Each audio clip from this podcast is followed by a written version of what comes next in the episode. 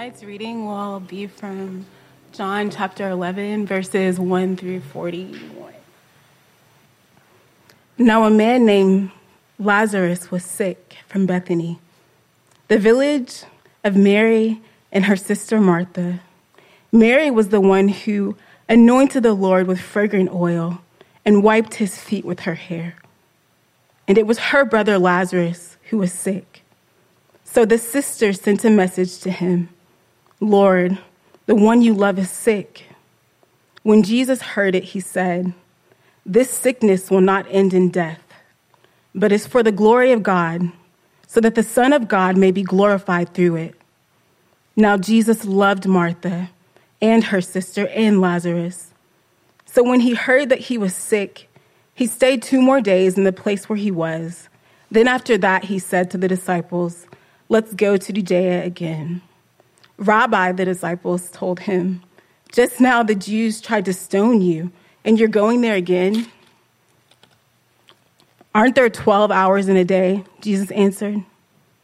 If anyone walks during the day, he does not stumble because he sees the light of the world. If anyone walks during the night, he does stumble because the light is not in him. He said this, and then he told them, Our friend Lazarus has fallen asleep but I'm on my way to wake him up.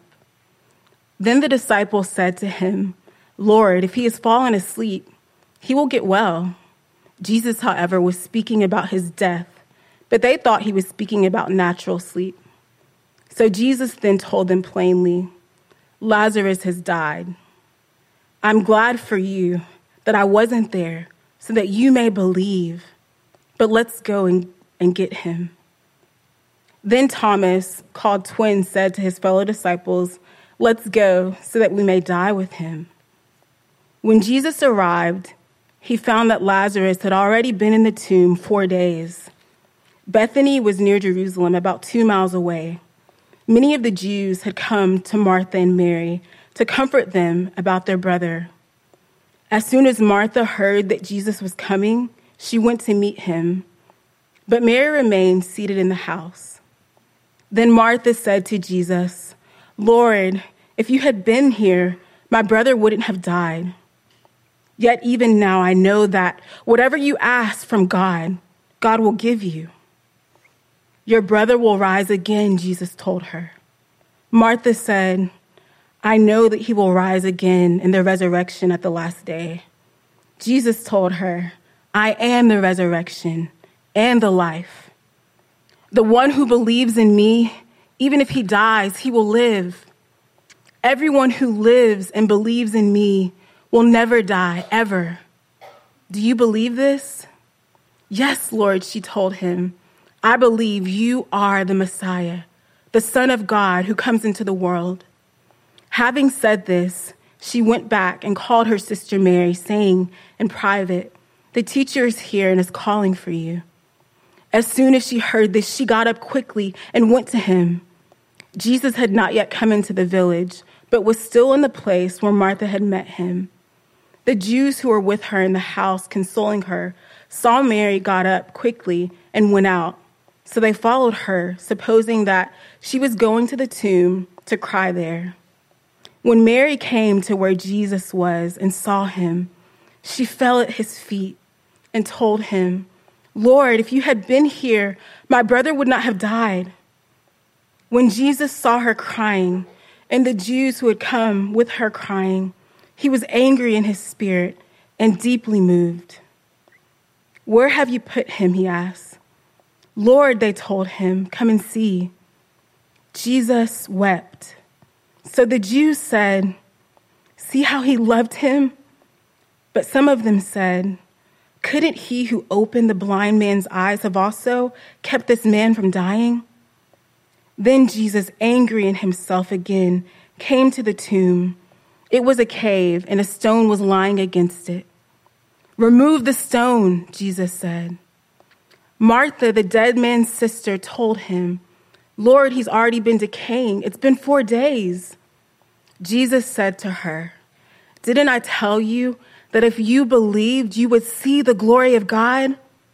So they removed the stone. Then Jesus raised his eyes and said, Father, I thank you that you have heard me. This is the word of the Lord, brothers and sisters.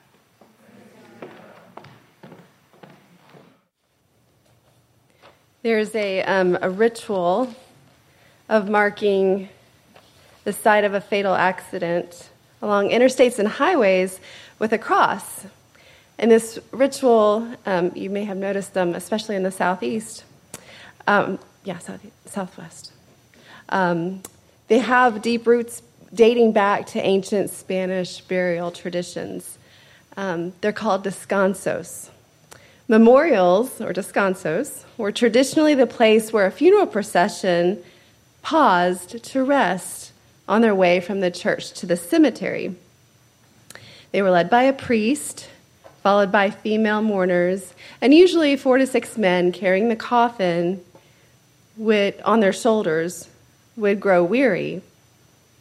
And they would pause, lower the coffin to the ground, and during this rest, the priest would say a prayer, the mourners would wail, and then the site would be marked by a makeshift cross or a pile of stones or maybe a sprig of flowers. After they rested, the men would hoist the coffin up on their shoulders again, and the procession would continue to the place of final rest, the cemetery. The journey was slow and laborious, and it gave them time to grieve to contemplate the life and death. Descansos became places associated with a road traveled, a journey interrupted, and a final death. Present day descansos are symbols that mark a resting place. They tell people right here on this spot someone's journey in life halted unexpectedly. And Jesus describes Lazarus' death as a resting place, a descanso rather than a finale to his life. Verse 11 said, says, After he said this, he went to tell them, Our friend Lazarus has fallen asleep, but I'm going to wake him up. And Jesus' statement confused his disciples because they thought he meant natural sleep, and so he told them plainly, Lazarus is dead. How do you and I experience death? We often think of death as some obscure, obscure event in the distant future, um, a mystery, a finale to our life. But death is also woven into the fabric of our vibrant lives and can unexpectedly arrive any minute. Imagine for a moment your life is a highway with small crosses, descansos, marking where roads were not taken a dead end, a dream never fulfilled, a journey that never arrived to its destination, paths cut off by betrayal, loss, or even death. We die a thousand deaths within our lifetime, some more profound than others, large and small tragedies that must be grieved, honored, and laid to rest tied to the earth. How do we erect crosses honoring these resting places of our deepest loss? It is through the full expression of grief, a grief that is often layered and complicated and messy and uncomfortable and unpredictable. Jesus demonstrates how to be present with someone in their pain without fear or judgment or refusal. Mary and Martha's hearts were shattered.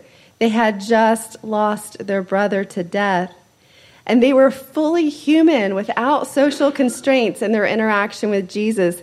They both, at different times, run up to Jesus and say, What are you doing? Why are you late? Why did you allow this to happen? Yes, Jesus could have stopped their grief instantaneously, but what does Jesus choose? He chooses to be fully present with them. He goes to them, he seeks them out in their grief. He holds them in his presence and he says, Yes, this is awful. This is heartbreaking. Let's cry together.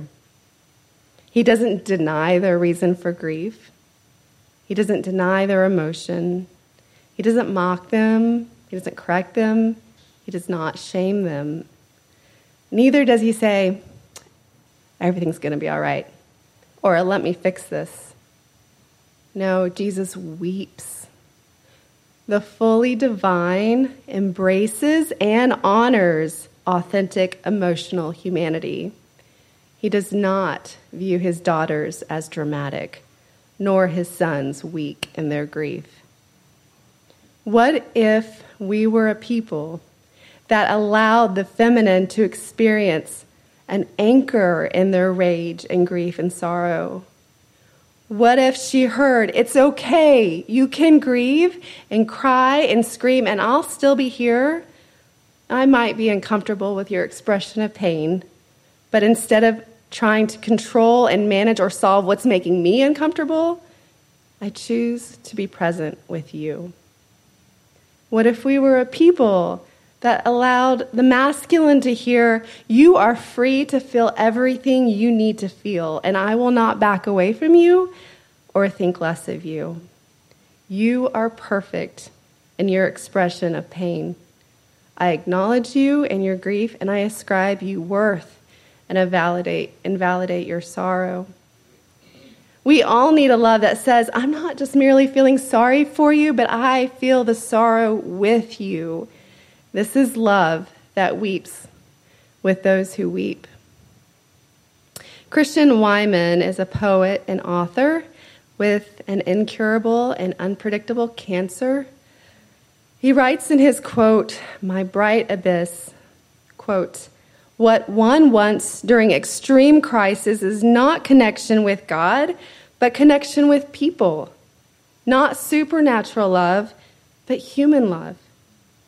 No, that is not quite right. What one craves is supernatural love, but one only finds it within human love. This is why I am, such as I am, a Christian, because I can feel God only through physical experience. I can feel his love only in the love of other people. End quote.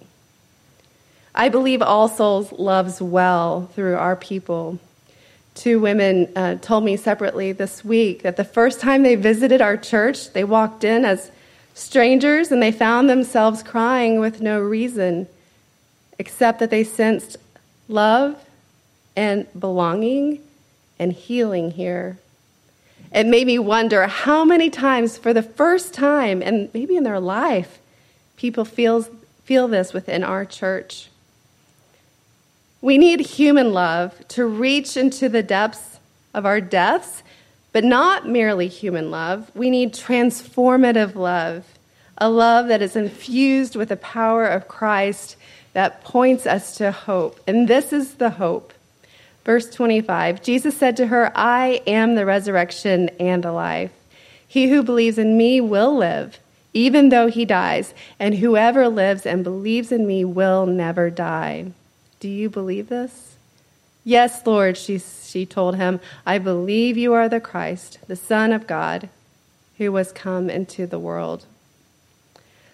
Laying to rest our loss and our pain is transformative. The gracious, inviting Jesus who is asking for you can conquer death, the death of paralysis and depression and sorrow and despair.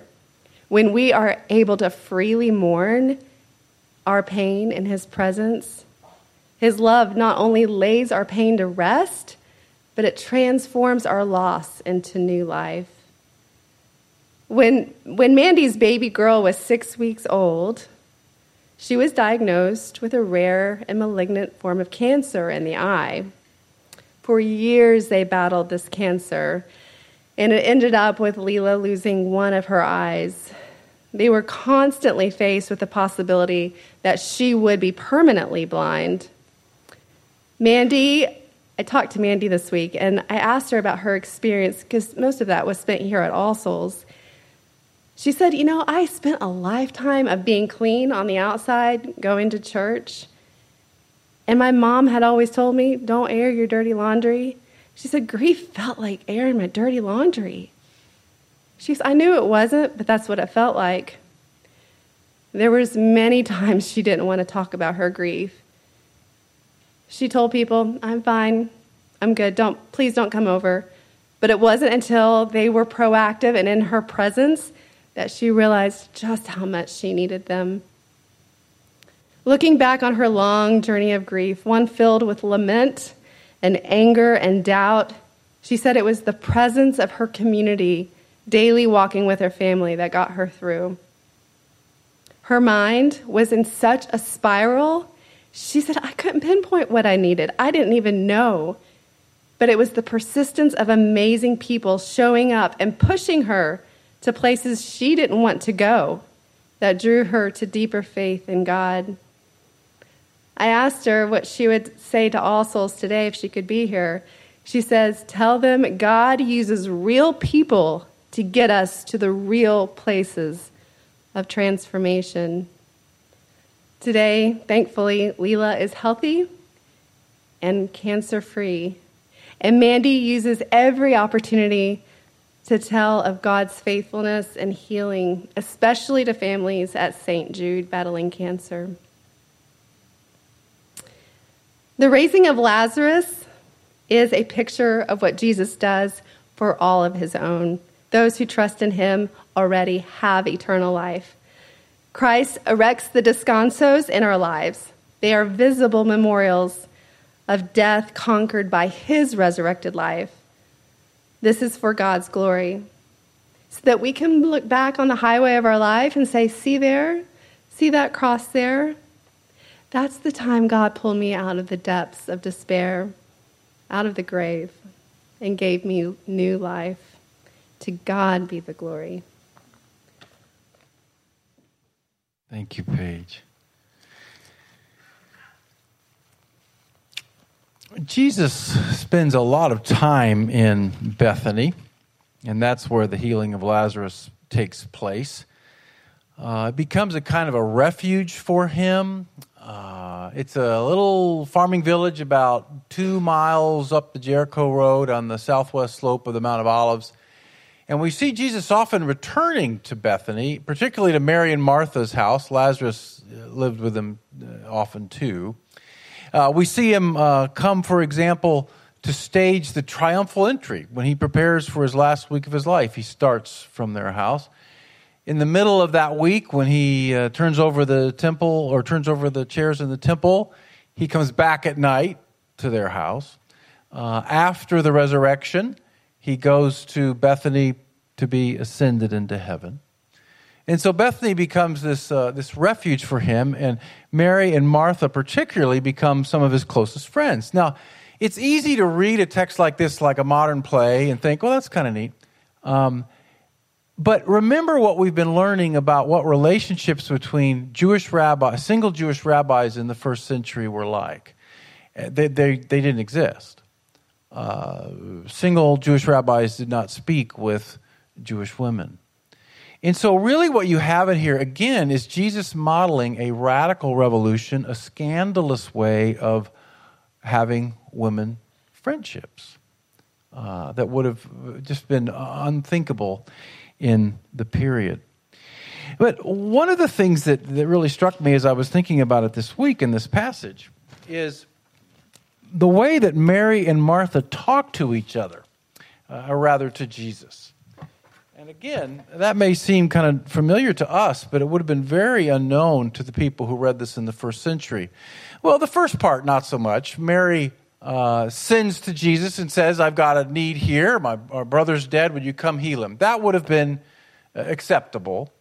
But then Martha, as Paige pointed out, expresses both her anger and her faith at, at Jesus.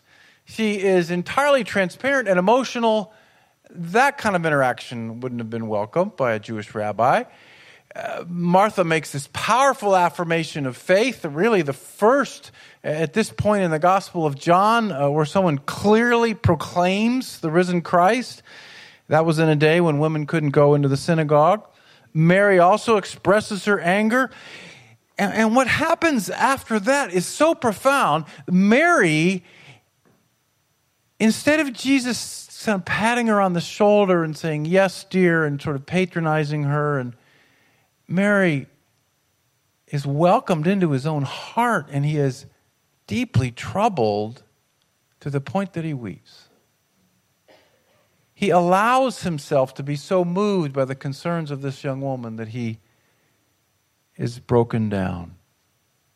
And then there's even the silly little detail that I love later. In the, I would lo- love to know Martha because the Lord is healing Lazarus. You know, one of the big moments in the Gospels. You know, this is a highlight reel miracle here. You know, we'd be talking about it for a long time. And Martha decides to tell him that his biology is off and that the guy's stinking and that didn't he know that and, and yada yada yada. And Jesus just kind of puts up with her bad theology.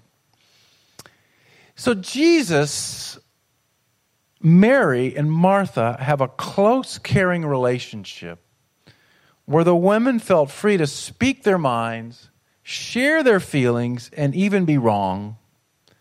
And Jesus was so open to being impacted by their voice that he wept over it. And I think that this is a great little picture of what the church can be. That the church should be a similar kind of community where women feel invited and empowered and welcome to speak into and impact their brothers. In other words, we should love well. Now, I think that this is an area where the church has a lot of growing left to do. You may have uh, read about Rachel Denhollander she was the last victim to speak at Larry Nassar's trial, the uh, doctor who abused all the gymnasts. And what went viral was her beautiful uh, forgiveness of the doctor and really sharing of the gospel. It was a power, a powerful picture of, of love and forgiveness. But what didn't go viral was the backstory. And Christianity Today interviewed her and um, and asked her what had happened moving up to that. And um, the, the young woman said that she lost her church in the process because when she spoke out and began to talk about sexual abuse and advocate for some of the survivors, uh, one elder told her to stop reading angry blogs. Uh, eventually, she was told, uh, and her husband, who's a seminary student, that they were no longer welcome in the church. She said in, to Christianity Today, it is with deep regret that I say that the church is the last place to go for help for a victim of sexual abuse. Two weeks ago, a prominent pastor posted a blog that said that women should not be able be permitted to teach at seminaries because uh, pastors should be led by men, and women can't teach men how to lead uh, other men. Now, regardless of how you read the Pauline texts, uh, there is no moral universe in which that is an appropriate uh, statement. It is, it is misogynist and should be condemned. And this man is not at the lunatic fringe. He regularly speaks to 25,000 college students at an annual evangelical Christmas conference. Studies show that it is still very difficult for women to use their voices in our culture. One study I read this week uh, shows that in our culture, men are rewarded when they are angry and assertive uh, and seen as strong, bold leaders, whereas women are are seen in use your your word not not positively uh, when they are angry. Uh, women's voices actually, I read in one stu- one store, study, have lowered in the past twenty years. The actual pitch of their voice is lowered because uh, people have realized that a higher voice diminishes a woman's authority and a man's receptiveness to it. Now, how about closer to home? Uh, well, here at All Souls, I was in a meeting some time ago with a mixed group, and afterwards, one of the women who I'd been talking to about um, women finding their voice emailed me. And she said, Did you notice how often the women in the room minimize their statements? In other words, they put before them something like, you know, I'm not really sure this is right, or I, I probably shouldn't say this, or I could be wrong. You know, something that sort of took away the uh, the authority of it. And then she said, she said, do you you think maybe they don't feel free to use their voice. I'm not proud of this one, but I was in a meeting some time ago. Actually, it was a classroom setting. We were teaching on social justice. Uh, a woman who I respect greatly was uh, speaking. She's well educated, um, uh, brilliant, excellent teacher. And something came up and she got very animated. Actually, she became very passionate. And the pitch of her voice rose. And I watched myself and every man in the room, I think, emotionally leave because our mother was in the room. I'm not proud of that, but that's often how women are responded to when they're passionate. There's a, a woman friend that I've been having this conversation with, and we've been doing some dream work, and uh, a big theme in her dreams has been finding her voice. And she's been finding her voice and, and using it. And I'm around her a lot, and, you know, so I'm experiencing some of that change. Well, I had a dream about her, and um, she was smoking a cigar in the office. And in the dream, I said, Would you please put that cigar out? And she said, No. And as I prayed about that, uh, you don't have to be Sigmund Freud to figure that one out, right? Um, is uh, I don't like her using her voice. Um, it worked better for me when she was muzzled. There's a book called Just Listen that talks about three levels of listening. The first level is listen to figure a person out. The second level is listen to understand. And the third level is listen so the person feels felt. And so I think that's the kind of listening that we're, we're talking about here. Genesis 1 26 to 28 says that men and women were created in the image of God. Male and female, He created them. In the image of God, He created them. And that's talking about a great mystery. I don't mean to understand it all, but it points that in some level God is both male and female. I mean, obviously God's beyond gender. I don't understand how all that works, but if we are created in the image of God, male and female, and that reflects the image of God, it means that God himself is somehow male and female.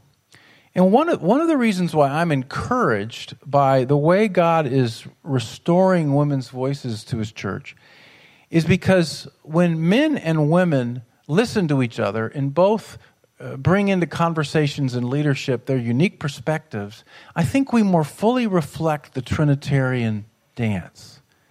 I think for years the church has been out of balance with, uh, with just the masculine side of the Godhead. But if we, if we add the woman side, I think we get a fuller and more Trinitarian uh, conversation going in the church. Now, I, you can disagree with me. You probably disagree with a lot of what I've said in this series. I'll go to my grave believing this one. I think men and women are different. I, I don't buy this thing that, that's just cultural. I've had three girls and a boy, uh, and they were different the second they popped out. I just think they're different. I think women bring unique gifts and skills to leadership. I think men bring unique gifts and skills to leadership. They're not better, they're not worse, but they're different.